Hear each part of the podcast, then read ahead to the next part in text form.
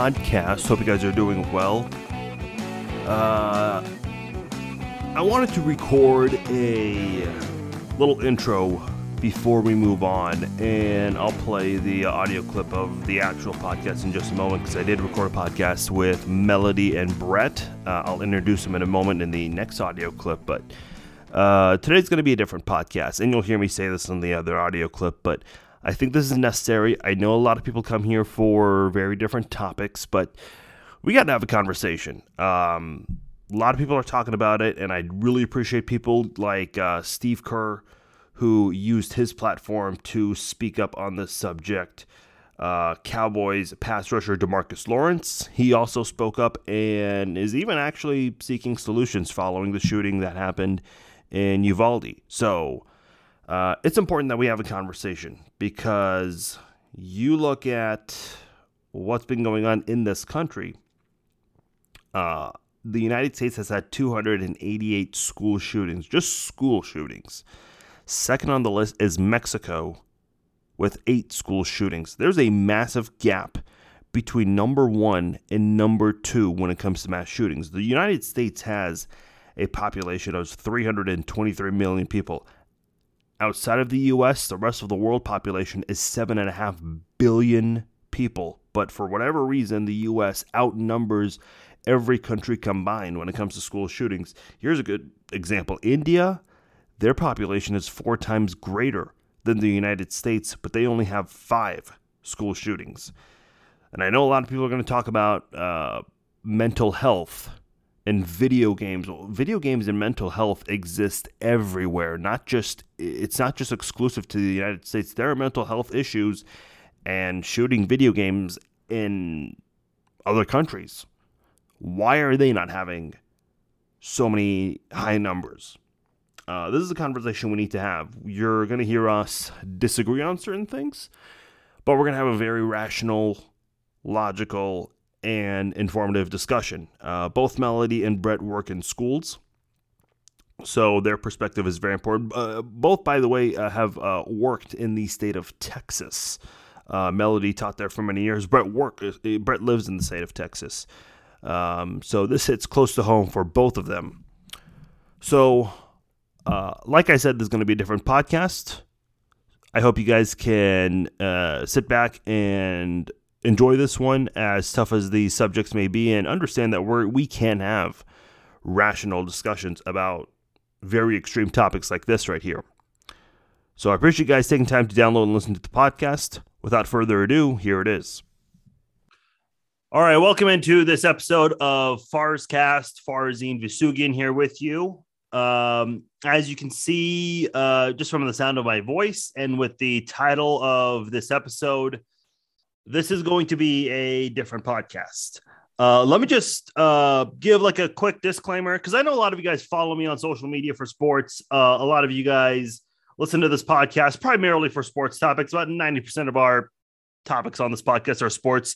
Um, first and foremost, there, there aren't too many things in sports right now that really, I mean, the biggest story, other than the N H L and N B A playoffs, are, is that Colin Kaepernick's trying out for the Raiders this week. Like, that's the, really not the biggest story in the world right now to me.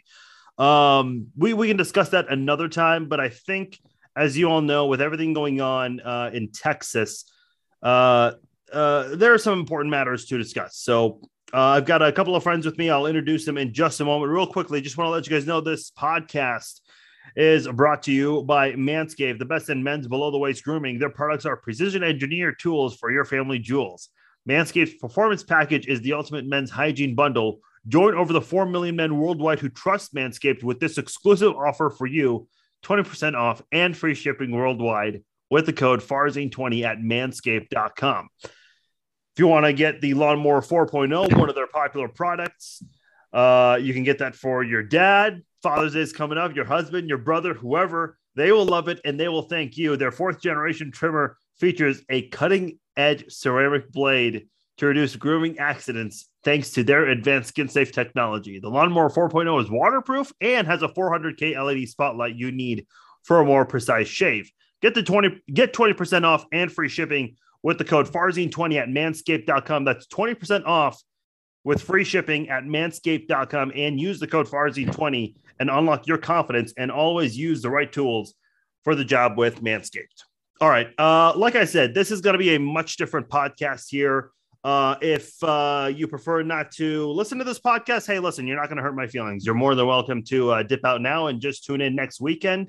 Um, uh, I hope everyone does have a great Memorial Day weekend. And real quickly, I appreciate all the uh, birthday uh, wishes, all the birthday messages you guys gave uh, this past weekend. I did not want to forget that. So I just wanted to say a big thanks to uh, those who um, uh, had some kind words over the weekend. Uh, and I would say we're we're, record, we're recording this podcast on Wednesday night, and in the past twenty-four hours, the main topics I've discussed on my Facebook page are it really is just uh, what happened in uh, in Texas, in South Texas, um, and I and you know to my own surprise, there wasn't a single stick to sports topic. Everyone is discussing this. Everyone has something to say, and when these kinds of incidents continue more and more, we got to have a conversation about it. So that's why I am choosing on this podcast to have a discussion about it. Now, I'm not the best when it comes to topics like this.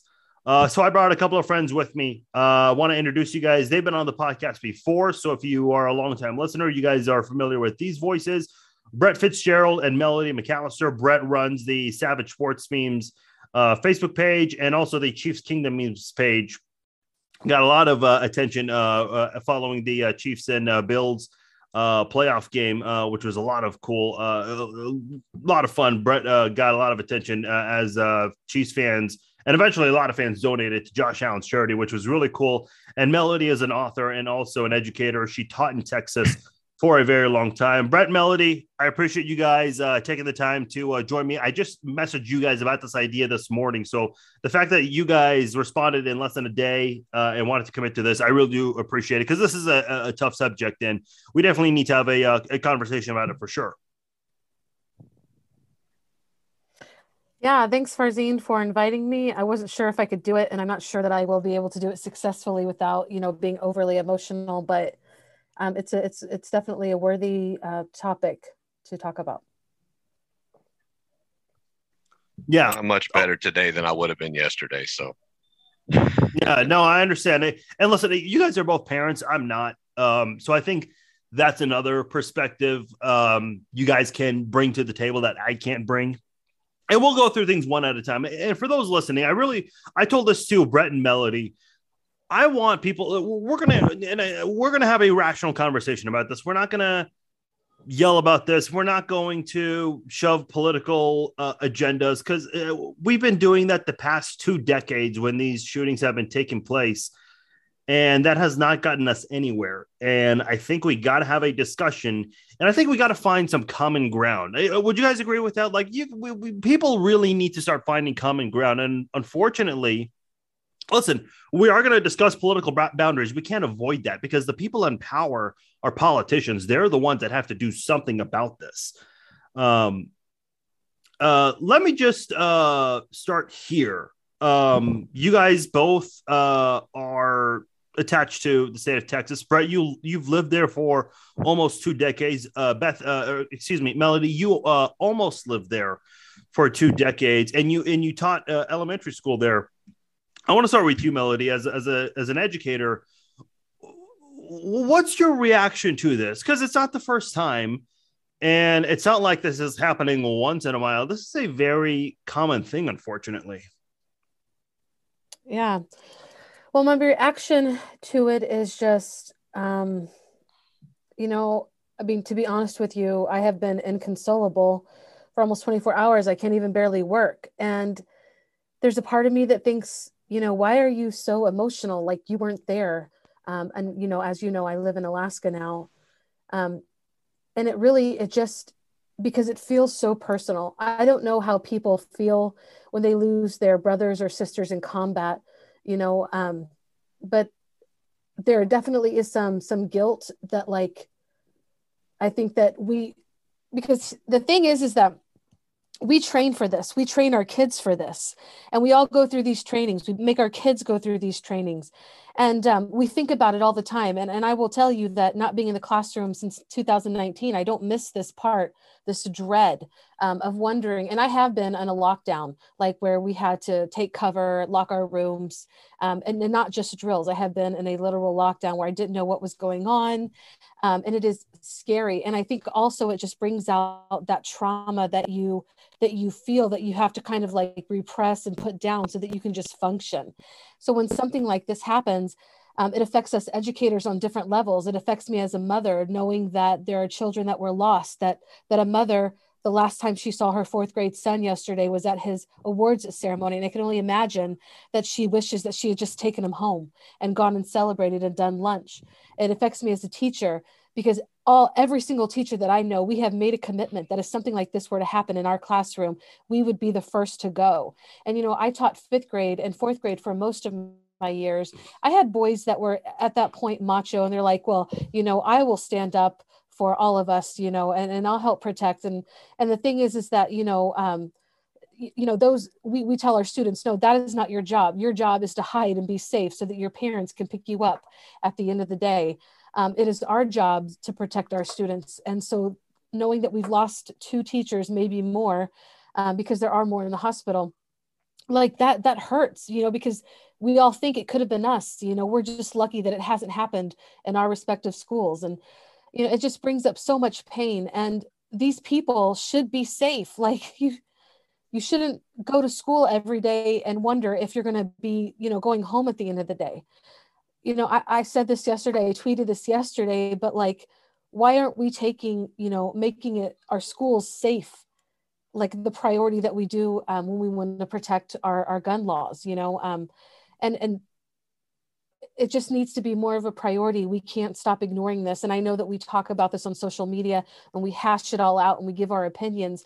But the thing is, is that we can't forget this. We have to use how we feel right now to propel us into action, because we can't just say that it's, that it's our politicians, um, you know, it's what they do. It's who we put into office. And then when we put them into office and say, hey, you're accountable to me as your constituent, and I want better gun laws. I want this to stop.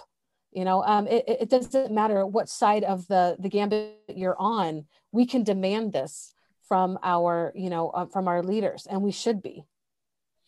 Brett, this also hits uh, close to home for you, too, because uh, you live in Texas, if I'm not mistaken. Uh, you're not too far from uh, from Uvalde. Is that how you say it? Uvalde? Uvalde. Uvalde. Okay. Um, you know, uh, same question to you. I mean, I mean, what was your reaction when you first heard this? Because you're a parent as well.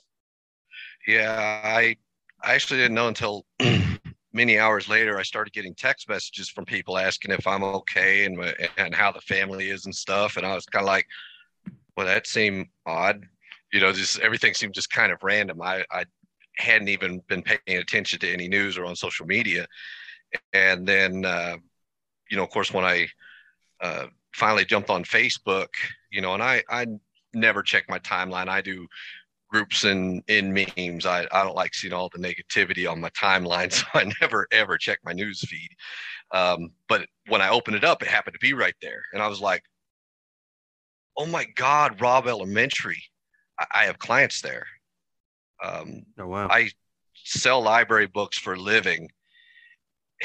And, and it, it just, it just hit unlike any way I've, you know, ever had with with regards to the school shootings and so forth. And and I got a little bit more of a tie to it because they were elementary school kids. My daughter goes to elementary school just right over here. She's, you know, eight years old. And all I could picture was how, from the kids' eyes, how terrifying that must have been. And, you know, I'm usually don't think much of it. It's not to be cold hearted by any means. I'm just, God kind of built me to accept things for what happened and how they are. You know, if I have a family member who dies, I'm usually, I'll cry about one time and then accept it. And I'm, and I'm good for the rest of my life, basically. This kind of felt the, the same way, but it's, it's lingered longer. Um, And I don't know if it's, you know, because I feel it as a father, um, but the sheer fact that it was, you know, I probably know some, I maybe even know some of the parents of the kids. I don't, I don't want to see any of the names of the people, um, the kids. I, I, I, I don't want to know who was killed there. Um, yeah.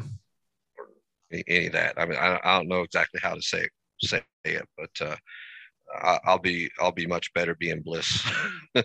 No, so. I, I, listen, I, I appreciate you just speaking the way you are, and I know with the both of you guys. Normally, when I talk to you guys, we're always upbeat. We're always um, talking about a lot of things and, and laughing. And this is not one of those times, unfortunately. But you know, a conversation does need to be had about this kind of thing. And I know it really like. I mean, listen, it's safe to say to the both of you guys. I know I said this already, but this hits this hits home. Uh, for both of you. And I'm sure, you know, and not to say you don't care about other mass shootings, but when it happens in your own backyard or, or a place you're very familiar with, it hurts a little more. I'll tell you what, um, I remember, um, you know, as many know, I, I went to K U, which is located in Lawrence, and there was a shooting one night in Lawrence uh, downtown. And my first thought was, holy shit, that's where I had my college memories, you know, where I would go to eat, drink with friends. And then a couple of days later, uh, for anyone who interacts with me, follows me or knows me personally knows, uh, you know, I, I love the city of Las Vegas. A couple of days later, there was that mass shooting in Las Vegas. And it's like, wow. In the same week, two cities very close to my heart.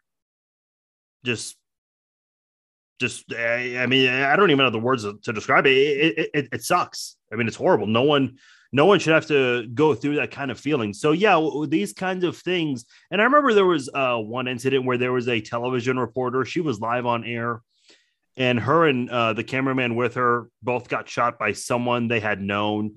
And that also hit kind of home to close to home to me because, you know, I've been in broadcasting before. I, I haven't done a lot of T V, but I've done some of it. But you know, any anyone in the media that's shot like that, you know, anyone that's working in media or has worked in media in the past, they, they, th- those kinds of things just, just hit you harder. So um, it, I, I, let me start here because I mentioned earlier, we're just arguing a lot of stances the past fifteen years, I would say, and we're not coming, not only are we not finding solutions, I don't even think we're trying to even get to step one. I think that's been my biggest complaint here.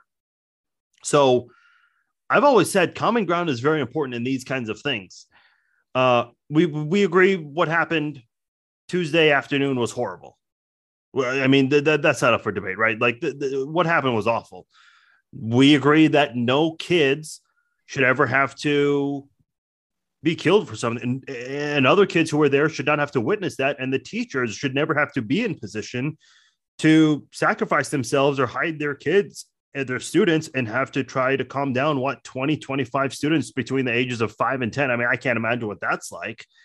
Um, so we we all agree there. I mean, that that just should not be happening at all in our world. I think what gets really lost here is we debate guns, we debate political stances. The N R A is brought up, and oh, this politician accepts money from the N R A, and this and that, and mental health. And listen, I'm not shutting down any of these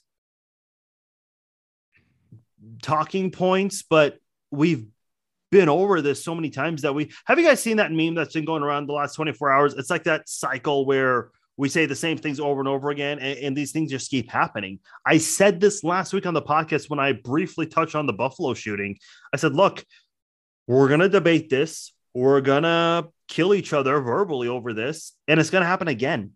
Um, I know I've been kind of going on uh, for a bit here, so I just want to kind of let you guys respond. Uh, Melody, from, from the things I've kind of just touched on so far, uh, what is your response? So I think it's important to allow ourselves to grieve. And I've had to really um, like just kind of allow myself to go through that. It doesn't always make sense, but there's just so much trauma. You talked about Buffalo, and then boom, this happens. And I've even asked myself, you know, why do I feel so much stronger about this? Just because I could actually see myself in this situation. And I've imagined having to go through this so many times that it, it, it just stings harder. Um, But I think something we feel hopeless and like it's never going to change. And that's a lie. I mean, things can change. Um, and I grew up um, as a conservative Christian, voting one straight ticket all the time. Um, and I feel like a lot of that has controlled my thoughts over the years, where like, we just have to put up with this because gun, um, you know, gun laws, you know, we have to protect our Second Amendment rights. And here's the thing, like none of us here, I don't think any of us want the Second Amendment to be abolished or, or to go away. I mean, people no. should, you know, have the right to bear arms, but, but I do think that we do need to talk about common sense gun laws. I don't think an eighteen year old should be able to have a gun or a rifle um, so quickly, but this happens. And I don't even like, you can just go search statistics all you want, but I mean, this happens so much that all we need to know is that it's on the news quite frequently. You know, um, we need to talk about this, and we need to, we just, just common sense. You know, we need to protect one another. We need to figure out, like, as a community, how we can protect our, our most vulnerable people in our community, our children, um, how we can keep them safe, and, and stop make, making it like it's this person's problem or this person's problem. Um, it really actually is all of our problem. You know, today, my cousin Derek um, he talked about, you know, just calling his senator. And I thought, you know what, I've called my senator over different things, you know, um, why not today? And of course I got, you know, a voicemail message, but why not just go on record asking one of my senators at least, hey, I want common sense gun laws. I mean, it's just, they they do answer to me. I am a constituent, you know, um, if they're not listening to me, they're not doing their job, you know, and, and I did, I, I took one step um, of action today just to help me feel like I'm, like I'm not helpless in this. And we aren't helpless in this. I will be voting um, the way that I feel I should vote. Um, and I will be making sure that I'm up on these laws and that my voice does matter. And sometimes I think, what does it even matter if we vote or not? You know, because there will come a time a, a, a, like when things are happening just like this, where all of us have to band together um, bipartisanly and say, hey, we care about this. This has to change, you know, uh, and we demand that it changes. I think, Brett, part of it is, you know, Melody's talking about change. Yeah. Like, again, that's another thing no one's going to debate or disagree with. But I think part of it is, how much longer are we going to wait until we actually start acting on a change? You got to get somebody that genuinely wants to make it happen. You know, I... You've got to vote. You got to vote somebody in the, you know, the House of Representatives, or in particular the Senate, that specifically states we're going to do this, and that be their their biggest driving force. I was actually thinking about this early, thinking about that earlier today, as I was, you know, I, I had an appointment at a school and then at a public library, and I was driving, and of course I had a lot of time to think about that, and I was just like, I was like. And if if somebody actually gave a shit, that's kind of how I viewed it. Like, genuinely, really gave a shit. I just don't. I mean, I like, um, you know, our Senator John Cornyn. I've used, I've contacted him over the years for for multiple things. He's excellent. He is always going to get my vote because he responds, and quickly, quicker than any other state senator that I've had in Texas, uh, including Ted Cruz, who's got the more popularity. Um, he's not his, him and his group is not, not, not John Cornyn. Um, he's okay, but I like John Cornyn. Um, I, I just don't know if they, I'm not trying to say care enough. Uh, I, I've got a word on the tip of my tongue that I just can't think of it, but somebody who's going to strive to make that happen, you know, make that a, serious priority, because like you mentioned, it's almost always just talking points and here's talking the thing points, and there's there's no action on any of this stuff. Go ahead, Melody. Yeah, Brett, and I'm sorry that I interrupted you. Here's the thing, like, we're going to wait, just like Brett said, we're going to be waiting a while for it to be taking to a state and then to a national level. The damage has been done. There are guns that have been um, uh, obtained illegally. Uh, it's rampant. You know, gun violence is rampant in our country. You cannot argue that. Here's the thing. It starts with communities. It starts with people saying, I want to be vigilant. It starts with parents supporting schools in a way where, where and, and I have to say this, and, and all you have to do is look at the climate um, of teachers versus, you know, parents, when there really shouldn't be any division. The division has been strong, you know, but instead, you know, and, and our leaders should be trying to unify instead of continuing um, to to um, to cause division right now. And when I was teaching in schools, I remember parents hated the regulations that we put forth for our students' safety. And I think one thing that parents can do is to support safety measures. You know, um, not argue, but actually, you know, safely. I think if you're not in the P T A, get into the P T A.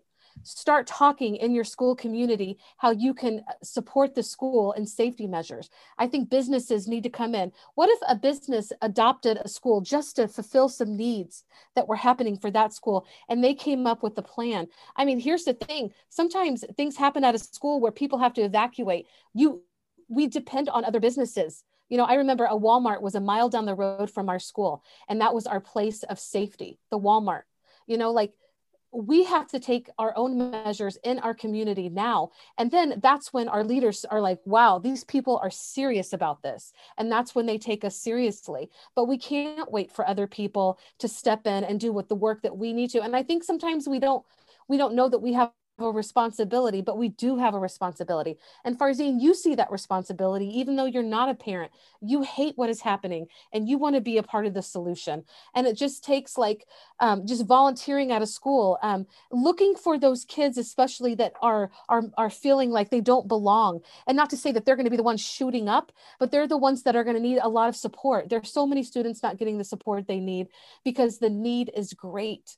And I think that if we all like took that need seriously, we would be doing more for our schools, and there would be more support. There would be more parental involvement. And it's not one side blames the other. It's just, how can we come together and be more of a community and make our kids safer? And that's where we start.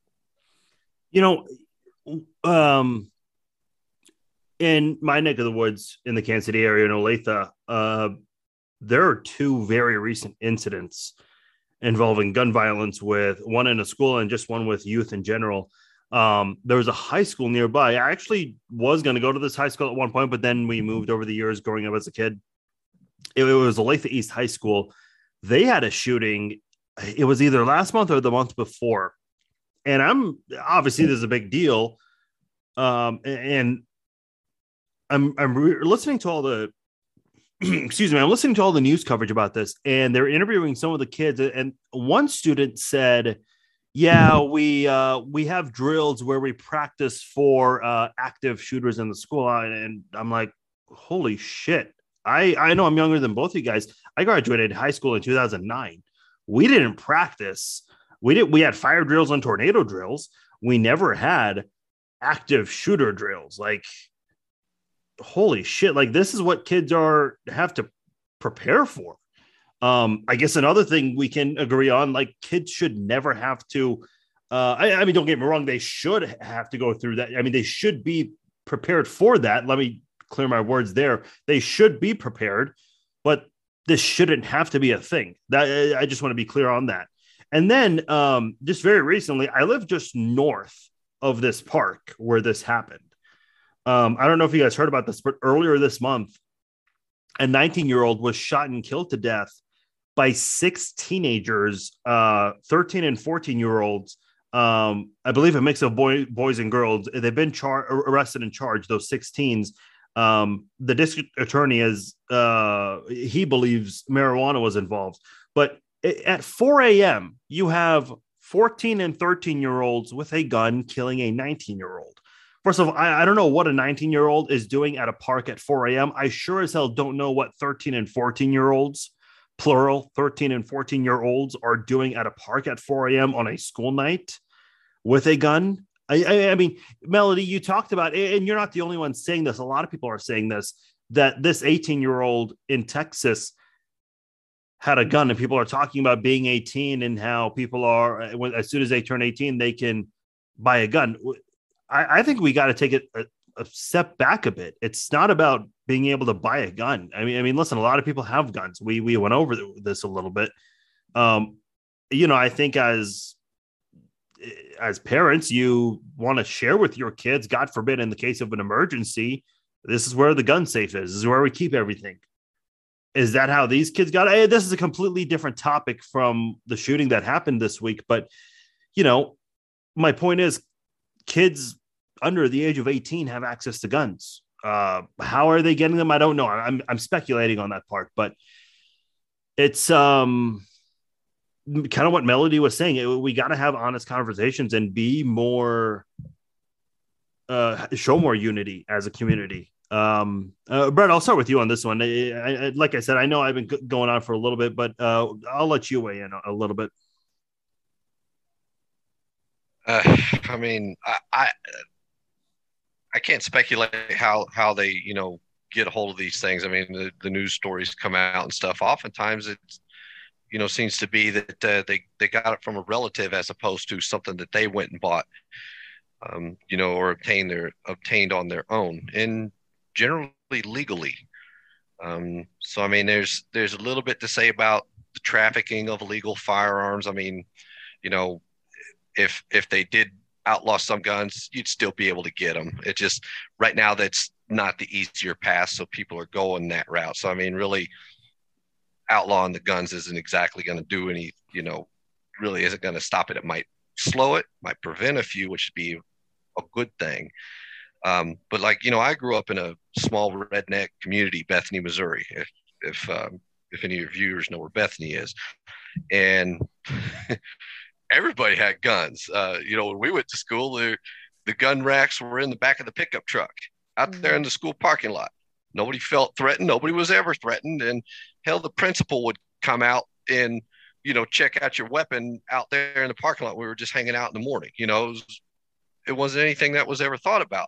Of course, I graduated in nineteen ninety-eight. I believe the Columbine shooting happened in nineteen ninety-nine, and it just it just changed the atmosphere of everything at that point.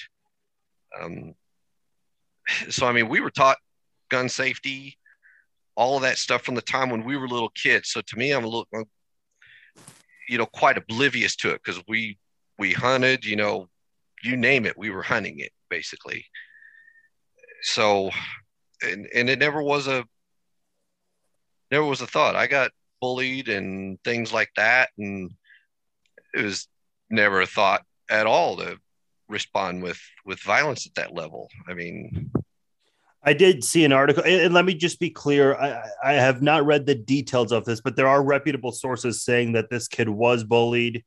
Um, but, but, but I mean, not that it's ever okay to respond in this way, but why go after elementary school students? I mean, that's uncalled that for. Whole- Yeah. yeah, that whole thing, like the Sandy Hook thing, didn't make any sense. Um, you know, it was like, what are the what do them little kids have to do with anything? Now, I mean, like at least, uh, you know, the case of the Sutherland Springs, the the church shooting at Sutherland Springs, um, that one came back to me because I had, uh, uh, I was actually at a bar in New Braunfels when it happened, watching the Chiefs game versus the Cowboys game, and I saw the news and I was like, oh my God, I know, I know the people who are the pastors of that church, uh, and, and their, their friends. Um, fortunately, through my martial arts instructor, I found out, uh, the people I knew personally and like trained martial self-defense martial arts with were, were safe. And I actually messaged one of them. She says, yeah, I was like, she was actually in the ambulance. She says, yeah, I was shot in the leg, but I'm stable and they're bringing me to the, to the hospital right now. I was like, thank God you're okay. You know, um, that person, he obtained it. He obtained that gun legally. And he had, he had a motive that I, forgive me if I'm mistaken, but he had his like wife or girlfriend's parents attended that church, I believe. And that was his motive for going there. I mean, it's a shitty motive, but for whatever reason, it was justified in his head. Why go after those little kids at the elementary? You know, I, I don't, I don't know what motive there is there on that. And sorry, I may not be making much of a connection here with anything. No, but, no, uh, no. You you absolutely are. Um, and, and I did want to interject because I heard um, Ted Cruz, uh, Brett, you mentioned earlier, he's one of the senators. I, everyone knows who Ted Cruz is. Um, I, I'm not the biggest fan of the guy either, but um, uh, he, I, I listened to his interview today that he did with the media. He, I, I did not know this until I heard him say this. He, so I guess the shooter, um, uh, he went through the back door. Um, let me just say this. I, I mean, I went to a, a fairly large high school. Uh, I, off the top of my head, I want to say there were at least thirty, maybe even forty doors. Um, there was the main entrance where a lot of parents, if, if kids, if the kids don't have cars, they drop off their kids and you go to the main entrance. Then there's a side entrance, uh, in the gym area where, you know, seniors get their own special parking lot. So, you know, whenever seniors are, park they park the cars, they go in from one side of the building, from one wing, and then on the opposite wing uh is where the uh theater building is, and that's where the buses would drop off and pick off pick up the students after school. So that door is also unlocked.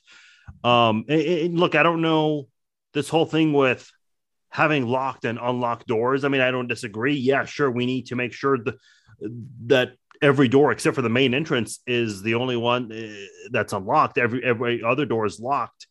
Um, but how does that stop one student? I mean, because these incidents, unfortunately, are very well planned out. Uh, what's to say one student doesn't open a back door to let a potential shooter in? Um, which is why, here's what I'm suggesting. Because I think we got to start coming up with ideas. Um, we need to put metal detectors at every door and have multiple S R Os, uh, school resource officers, at every school, uh, elementary, middle, high school across uh, America. You got to have them at the front of every building. Um, and I know a lot of people are going to say, well, that's going to cost money. Yes, it's going to cost money. I, I get that. However, I am ninety-nine percent sure that we have the funds for that. We just spent trillions on COVID, trillions with a T, trillions on COVID relief. And don't get me wrong, listen, I was one of those people that said, look, we got to do what we can to exercise safety and also help those that need help during this pandemic, because there were a lot of people who were struggling financially. But the thing that upset me was seeing all this money spent. I'm thinking, wait a minute. I've been told in years past, we don't have the funds to build uh, better security for schools. Yes, we do. We absolutely do. Um, the fact that it took a pandemic for us to kind of realize that, it's like, it's kind of frustrating to me personally. We just spent trillions on COVID relief. We can spend billions. Listen, I don't know how much that's going to cost to uh, have metal detectors and multiple S R Os across every school in America. But if we can spend trillions on COVID relief, I'm sure we can spend a lot of money to not have children die in their own school. Um, Melody, well, I'm glad you. Yeah, I'm glad you said that. I I, I do believe it was two thousand nineteen. Um, you know, the state of Texas spent ninety million dollars on um, you know their their standardized testing. So just imagine if they would put their money where their mouth was and actually made safer schools. Just imagine if we prioritized um, student and school safety as much as we, or as much as our governments prioritized standardized testing. And I mean, we could live, I mean, there's all these coulda, coulda, couldas. You know, the, the schools that I worked at, especially the one I left before we moved to Alaska, you know, the front doors were always locked. You know, we had a badge that opened it up. That it yes. always was locked. Um, can it, you know, but somebody with a gun, with a high powered rifle, they can shoot through all of that glass. It just, it lasts for just a few minutes. It's just, it's it, like just a, it's kind of a, a, a small barrier, you know. We know that most schools have their little bitty kiddos at the front of the school. And that's where most of the violence happens, because that's where most everybody enters. Okay. You know, um, I, ha- I taught in Texas long enough to know that it used to be encouraged to keep your doors open. But for the last several years, we had to lock our doors. They were locked. we would teach with our doors locked, just in case anything were to happen. I mean, I, it's just, it, it's just a crazy world we live in. And here's the thing, we're, we're constantly dealing with the symptoms. We're not dealing with the reasons behind it. There's so much to this. That's why I, I think that, you know, we have to start in our community, because again, we're not helpless. We're not hopeless. A community can come up with a plan that makes sense for that community. And that's where we need to start. And that's where our leaders need to take note and say, okay, I'm going to help you with this. I'm going to channel the funds to this. I'm going to make it a priority as well, because you have made it a priority. You know, um, when we pass the buck, and I think that we've done that, we've done very well at passing the buck. Um, you know, we're telling our leaders that we blindly follow whatever they think, you know, or whatever they want to do, wherever the money goes. Um, but we, we just can't do that. We can't afford to do that anymore. You know, let me say something, uh, because as a country, we have been pretty swift on certain topics in this country. So I mean, just the past year or two, you know, uh, requiring mask mandates, um, uh, you know, the, the uh, abortion uh, laws that are being put into place. Uh, and I don't want to go into detail with those topics. Here, here's my point. My point is critical race theory is another one. When certain issues come up, politicians are very, very quick to do something about those things. Why are we not quick to do something about these mass shootings? I'm asking this because this isn't a brand new thing. I, unfortunately, this has been going on a very long time. Um, we got to, you know, also protect movie theaters, grocery stores, uh, malls. I, I, I think we got to start with schools first, and, and also try to bet, add better security elsewhere. But Brett, when you hear that, you know, and listen, I, I don't care what anyone's, I'll just use masks as an example, because we've had a crazy battle with this whole thing. I really wish personally we put more effort and energy into protecting schools than we have with mask mandates. Uh, you, you don't want to know my opinion on the masks. Um, Listen, I, I don't, I don't, I don't, I don't care but, what anyone's opinion is on the mask, but sure, we can but, all agree what's more important here. The the biggest thing that needs to stop happening is the the petty fucking pe- sorry, the petty finger pointing over this stuff. It's this person's fault, this person's fault. Nobody's trying to find a solution. They're just too busy being petty and finger pointing at each other. You know, it's the N R A's fault. It's It's this person's fault. You know, there's they, they're too busy bickering over over petty shit to actually try to make something happen with it. Um, and so to like to make up your point, and I've I've thought of this for many, many, many years. I, I enter schools um, as a usually as a library book salesman. So when I have an appointment with somebody, I'm bringing in uh, ten gallon Rubbermaid tubs.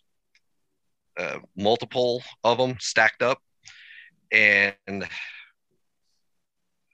even times years ago when I was going through metal detectors, they would just let me walk right through, even when it would buzz off. Um, you know, I, I wear a shirt and tie everywhere. I think my customers deserve that. So I always look very professional when I come in, and um, but I've always thought it was, I've always thought it was certainly odd that I could just like go right in. They don't check anything. I mean, even to even to this day, except there's one district in Laredo, Texas, which is a border town, uh, that has uh, that's called United I S D. United I S D. I'm not exactly sure when they come when they did this, but at least within the last six years, there is a designated parking spot for a campus officer. When you go to the door, there's the little um, camera with the buzzer. Press it. Generally, they'll have you show your I D. I usually show my business card and my I D. Um, then they unlock it, and you're allowed to go into there. There's always to your right, that officer is armed inside of a glass casing, and you slide some stuff to that person. They ask you what you're doing there. You give them, uh, it's almost like a T S A-style screening. They'll have a bowl.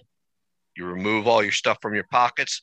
you walk through the metal detector, they give your stuff back from the bowl, and then you can go to the office to to proceed to go to wherever it is that you're needing to go. That's the only district I have ever seen that does that, and I've been to thousands of schools um, in at least ten different states. It's the only one I ever seen that had security that allegedly prevented me from bringing in stuff I'm not supposed to. Mm-hmm. Let me just put it that way. Um, so I made a I made a, a post today on Chiefs Kingdom memes about it, saying, because this is something I've been thinking for years and years and years. We spend, you know, all this money protecting the planes, you know, our jets through T S A. We do these very detailed screenings. I'm totally for that same level of screening and security to enter any door of public schools in the United States. And you're talking two point nine million passengers per day versus fifty point three million K through twelve students in this country. We protect jets that we don't even own. They're owned by companies. I mean, sure, you could say the taxpayers own it because we bail them out all the time, but we don't own those. We own the schools. We pay the taxes on the schools. We just gave fifty-four million dollars to uh, fifty-four billion dollars to Ukraine.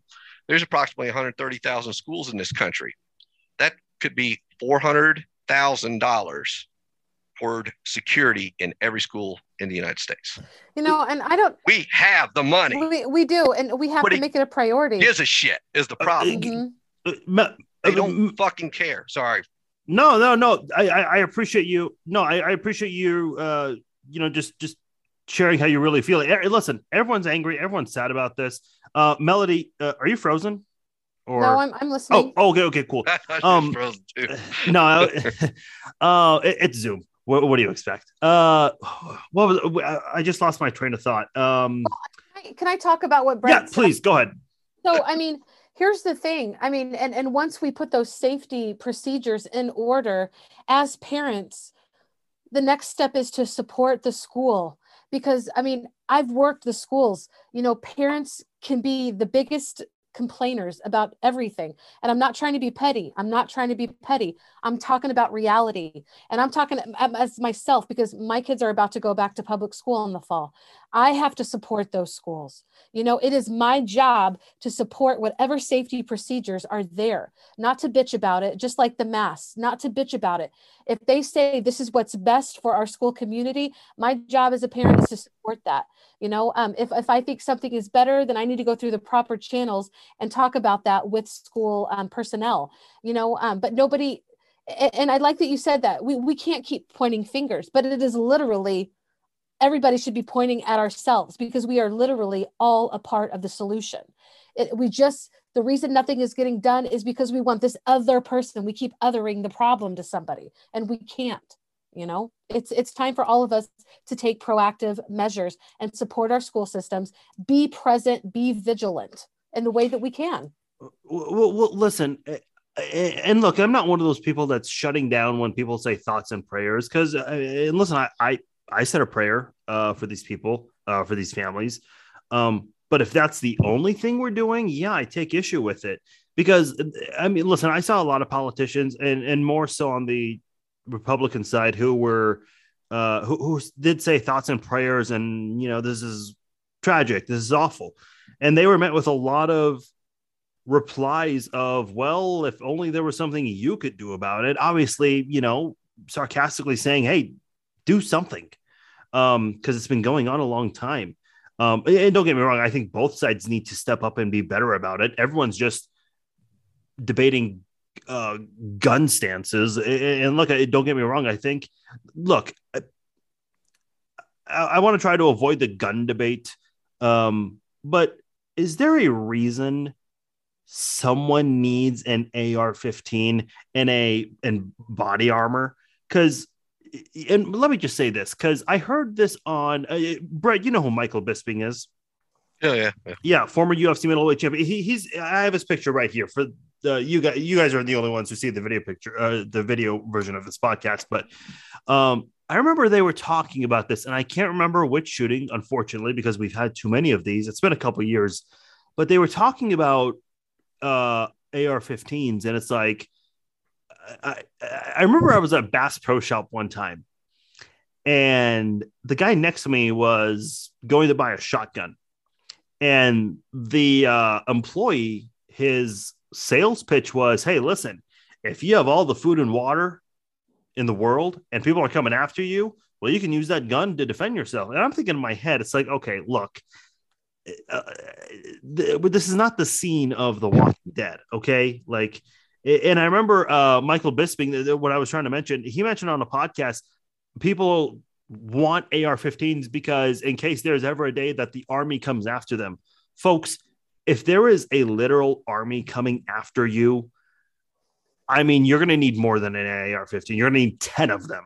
You're going to need ten hands to use that. So, look, do I think people should have uh, firearms for self-defense? Hell yes. There is actually a story out there that does not get talked about. There was, an, and I've tried looking for this, and it's very hard to find because when you search self-defense guns, so many other things come up. So I think this has been buried like hundreds of pages in the Google search engines, but there was a woman several years ago, an eighteen-year-old woman. Her husband had just died, so she became a single mom. She has a baby. It's just her and a baby at home. A man did break into or tried to break into her home, and she got one of those rifles, like one of those hunting rifles, I, if I remember correctly, used that and shot him. Now, the guy died, unfortunately, but it was it was either going to be him or it was going to be her and the baby. And police showed up to the scene and they immediately said, hey, this was all done in self-defense. So there are positive instances where guns have been used in self-defense. They, these instances just don't get talked about. That's the problem. Um, unfortunately, when we have death tolls like this, yeah, it, it gets talked about. Um, not every shooting gets talked about because there's too many of them now, unfortunately. And, and one other thing I want to mention too, I want to be clear, because Brett, you mentioned uh, we're sending all this money to Ukraine. You know, because I said earlier, we're as as a country, we've been debating masks, but we don't do anything about school security. I'm one of those people who believes you can, we can multitask. We can focus on multiple things at once. My issue is we're we're focusing on certain issues far more than issues that really need more attention. And, you know, we, we've kind of gone over this uh, several times. It, listen, I gave my idea about how every school needs to have um, more S R Os and metal detectors. Brett, you mentioned having a T S A style type of Uh, deal at, at schools. Melody, I, I don't think we've heard from you necessarily of ideas. I don't know if you have ideas. I, uh, I do have ideas. And and here's okay. the thing. I mean, you know, and I'll say it again, like it, it just, it's, it's not pie in the sky. It is everybody coming together to make a change. Um, communities make the change that is necessary and that is ideal for their community. Um, you know, parents have a big part of this, um, school um, staff have a big part of this, um, local leadership has a big part of this. They are the ones that lead the change. They make it safer for the students. They funnel the money where it needs to go. And by that example, the state leaders see that, you know, um, they take it more seriously. They could be the example. I mean, it's, it, it's, it's not so far off, you know. Um, Got it muted. And here's the thing too, and I want to say, you you mentioned thoughts and prayers, and I'm with you. Like, I don't think, you know, some people are like, fuck all the thoughts and prayers. And I get their righteous anger. I, I get it, because so many people use thoughts and prayers as um, spiritual bypassing. And that's when um, people, especially people of faith, and I can say this because I just walked away from all this crap a few years ago, and I'm finally, you know, thinking for myself and not from the church or from the right. Um, I, I want to say that, you know, you can do something. A lot of people just, they're like thoughts and prayers and they go on their merry way. Nothing happens. That's why thoughts and prayers are ineffective. But there are people that truly pray. I, I am one of those people that pray, and I pray to God that I will be led to action, that I will get out of my own head and I will do something that benefits the, the greater good, that I won't just be like in my emotional state. So prayer has its place, as long as it's, it's not keeping you comfortable, but it's helping you to change. It's helping you to be stronger. And it's helping you to cut through all the fucking bullshit, you know, and the rhetoric, because the thing is, the responsibility starts with all of us. And I want to say this again, we cannot keep passing the buck. You have to ask yourself, what can I do to alleviate this? What can I do to make my own children safe? And, and I think a lot of it is just, you know, partnering with the school, having that dialogue with the school, saying, what can we do? How can we serve you? And a lot of that is just, you know, it, the dialogue that we're having should be happening all over our communities right now. Like, yeah, we should be getting off our social media. We should stop watching television and start talking with the people in our community about what our actual role in this is and what is required of us. Okay, I I, I don't disagree with you, Melody, but here's the problem. I think I think people are talking. Is it happening in the friendliest of ways? No, not really. But the people who, who can, I mean, the, the only people that can actually do something really are the politicians. And the only thing we can do about it is we get to vote who goes in and who who who, who is not elected. Um, but it, listen, it doesn't matter if Republicans have been in power. It doesn't matter if Democrats have been in power. They have both been in power in recent memory. Democrats have the White House, the House, and the Senate. Republicans had that um, from twenty sixteen to twenty eighteen, if I recall correctly. Um, uh, so it doesn't matter. Listen, these shootings have been going on when Obama was in office, when Trump was in office, and now it, uh, with Biden in office. And, and Biden was obviously Obama's vice president. So, um, it's not like one person is the sole blame for this. I, I think everyone from presidents to all politicians, um, not, like, this is my frustration. Like, I don't even think, I said this at the beginning of the podcast, I don't even think we've really had some sort of unanimous agreement to just get to step one towards a solution. Right. We're so far away from a solution, even though we've acted swiftly in the past on other issues that people care about. For whatever reason, this one where kids are dying, people are dying, we're not acting swiftly on this. Why? Like, right. And I'm not saying you guys have the answer to this, but it's just a rhetorical question I'm just asking. So. Right. Right. I mean, and it's true. It's not priority because we keep thinking that it's not going to happen to us. So it's not on our radar always. I just think, and I want to say this, Farzeen, like, I'm not, I'm not looking to blame any party. You know, school shootings have been happening all of our lives. All three of us here, we've we've lived through. I was a senior in high school in nineteen ninety-nine. I remember Columbine. It was happening before then. It just wasn't on the news all the time. Uh, you know, like, the answers come from what we can bring to the table. I, I literally think it just has to start there. You know, every um, community has its own um, its own struggles and its own trials, and and and you know, there's not a one size fits all answer. You know, it is rhetoric until we actually come to the table and come together. And I know that may seem pie in the sky, but, you know, dialogue has to come somewhere. Parents have to force the issue, especially. Look, parents have a huge sway in what happens with their kids at school. They have a lot of power. They have power. Sometimes they don't even realize how much power they have. Um, and, and, and when parents talk out, people listen, leaders listen. And, and as a parent, I will be using my voice to make sure that my school school community um, is being protected, you know? Yeah, it's not gonna go away. I mean, there's there's guns everywhere. The violence is gonna continue to happen through the summer. Um, we know that when violence happens one place, it just continues happening. It just happened in Buffalo, it happened here. It's going to continue to happen. Um, it's, it's what are we gonna do about it? Um, You know, I hope that people of faith will pray and, and, and ask God for wisdom to help us find those solutions and, and to help us own this, because it's all of our problem. And it's not just my problem because I have a kid, or Brett's problem because he has kids, or mine because I'm a teacher, or, you know, like, Farzeen, the fact that you understand that you have a part to play in this as well is important.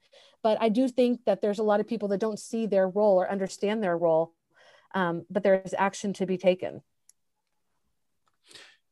Brett, is there anything you wanted to uh, say about that? Uh, nothing I could really expand off of what Melody already said. I mean, she's verbally reiterating thoughts that I had almost all day.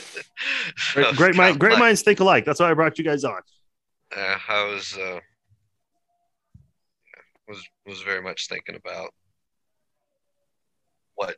what steps to take next. Like I said, uh, John John Cornyn was uh, one of the people on my mind because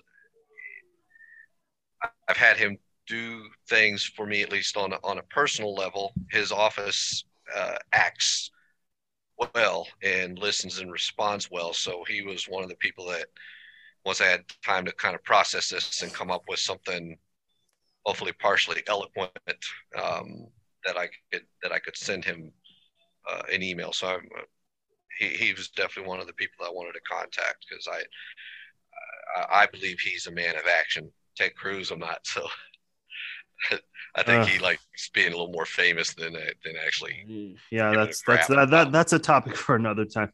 Um, let me just say this: I don't have a whole lot left to say. I did want to address this because people bring this up a lot when shootings happen, and that's mental health. Um, I know. I'm trying to find the tweet. This is from Timothy Burke on Twitter. Um, and I don't know what his credentials are. He's verified for whatever's that that that that, that may be worth to any of you listening. Um, but he uh, tw- he took a screenshot of um, Fox News, and they're talking about mental health. Here's his tweet. Uh, they're blaming this on mental illness, which is, of course, not the issue. But let's say it was. Republicans blocked mental health care for one million four hundred thirty-two thousand nine hundred Texans that would have cost the state zero dollars. They were offered coverage for one point four million people free and rejected it. That's from Timothy Burke. Those are not my words. I just want to be clear. Um, I, I I saw an article someone shared recently about how uh, President Trump, he had blamed one of these shootings on mental health, but then blocked a bill that would prevent those with mental health illness receiving guns. And I was listening to Sean Hannity's radio show on uh, SiriusXM's Patriot, excuse me, which is um, conservative talk radio. I, I, and listen, I've been, I have DirecTV, so I have that multi-box that shows like six screens at once, kind of like N F L Sunday Ticket. So it has C N N, M S N B C, B B C, Fox News. So, so I kind of went back and forth through all of them because I want to try to hear what everyone's saying. And I've been in the car, I'm switching back and forth between the conservative and the liberal uh, radio stations. But I was listening to Sean Hannity's radio uh, show today, Wednesday, and I did not catch the name of this person, but this person was on talking about mental health. And he said, he shared a very interesting st- statistic. fifty percent of these shooters, um, they were seeking mental health help from counselors, and they were deemed as not dangerous to themselves or to anyone. But they still went ahead and did what they did. Uh, look, I am not an expert in any shape or form. I'm not going to pre- try to pretend to be. This is not something I know a lot about. I don't know if either of you guys are comfortable responding to anything I have shared on the subject of mental health, because that is tied in a lot to uh, mass shootings in general. My opinion on it's extremely simple. Uh, You'd have to be insane to do that act at all. I mean, regardless of what, regardless of what, uh, you know, counselor or psychologist says, only, only an insane person would go into a school and shoot in that manner. Go to a place in Buffalo, you know, at a, uh, it was a grocery store, right? And just start shooting people. No sane person does that. That's that was actually my... a white supremacist that did that in Buffalo. I mean, he had an objective to kill. Yeah, but anybody who's bigoted in that manner going to go kill somebody's insane. That's just how I view it. Melody, you were going to say something about mental health. Yeah, you know, you you said it. Like, we can't have it all. You know, or we can't we can't blame you know the blame all of these school shootings on mental health and then take away mental help. You know, like mental health help. I mean, it's insane. And I think the reason that it happens all the time is because we don't know what's going on. Like, we're just living our lives, doing our best. The government's making all these decisions and we're not staying up with it. I mean, I'm guilty of that. Um, I, I'm blessed that I have, like, I, I'm mostly stable mentally. I mean, mostly. I probably could use a little help, but um, for the most part, I do well, you know. Um, but, and, and I'm not going to pretend to know what's inside of the mind of somebody who's unstable enough to uh, murder people. But you know, if, if the, you know, like you said, if the Republicans really want um, to blame this on mental health, then they need to do a lot more um, in supporting that. Um, so, yeah. You know, as sick as this is, I, I was listening on uh, Breitbart. He said if we're going to put ourselves in the shoe in the shoes of a shooter, if there is security at the front of these schools, well, there's probably a really good chance you're not going to go into that. Um, so, I, I, listen, I, I don't have much else to say. My final word is, look, if we do improve security and have both detectors and uh, officers, uh, I, I know some people have suggested soldiers, some people have suggested retired officers uh, to take part in this, to be part of uh, schools for security. Um, I'm willing to try anything at this point because we haven't we haven't really tried much. Um, personally, I think better security is the answer. Um, so that's my final word. Uh, Melody, I'll go to you first. Um, if there's anything else that maybe we didn't cover that you just want to maybe uh, emphasize or point out. I, I just want to encourage everybody to um, actively have conversations with other people, um, you know, like what we're doing right now. I think, number one, that helps you deal with your grief. And I know um, that we need to have these conversations and to not focus on the, the, the, the party that you vote for, but to focus on what you have in common, the safety of your children. And then I think that you should ask yourself, and, and I'm asking this myself, I'm not putting anything out there that I'm not doing myself. What is your role? Because if you think that you can't do anything, that you are helpless and hopeless, that is a fucking lie. You can do something. And maybe that's what your action step should be next, is figuring out what that is. And if all that is, is supporting your schools, your, your kids' school safety procedures, that's a lot, because that in itself is very stressful for a school staff. I know I've lived through it. So just supporting that, making it stronger, um, letting your, your children's or your grandchildren's schools know that, hey, you care about them. You are there to support and you are there to be vigilant. You are watching, you care about other people. Um, that is one thing that people can do. And that's one action step that anybody can take. Brett, what's your final word? Contact your senators. Go to senate dot gov. It's easy to look up the, the senators by your, by the state drop-down box. And uh, uh, also your house, your whoever your house representative is. And you've also got your state officials too. Contact your governor, contact the attorney generals, contact, contact everybody. Go to the P T A meetings. If you've got something to say to the district, go to the P T A meetings. That's your public forum.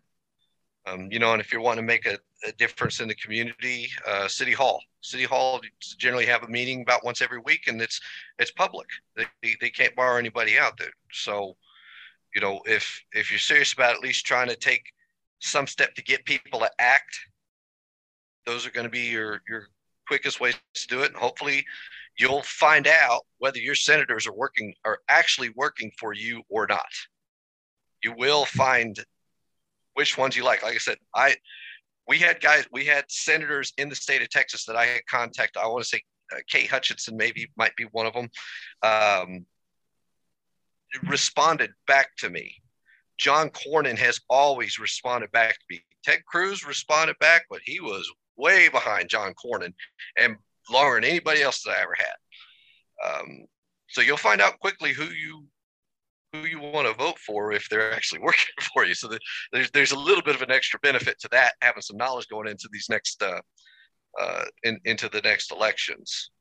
Um, but con- contact the people in power. And, you know, if you have something poignant or even just any, even simple, bring it up to them. Let them know you're serious about this shit.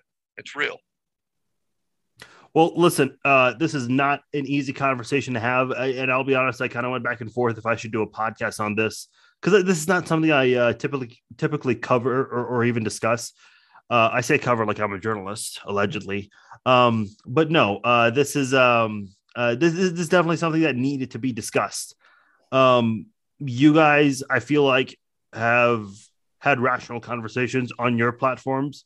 So I wanted to have both of you guys on. Uh, I've had both of you on in the past, and I felt like you two were uh, very appropriate uh, to have on this podcast. Uh, you guys are both familiar with the state of Texas, so this hits close to home for both of you. Melody, you've taught in the classroom before, so obviously this is weighing in on you quite a bit. You, you're both parents.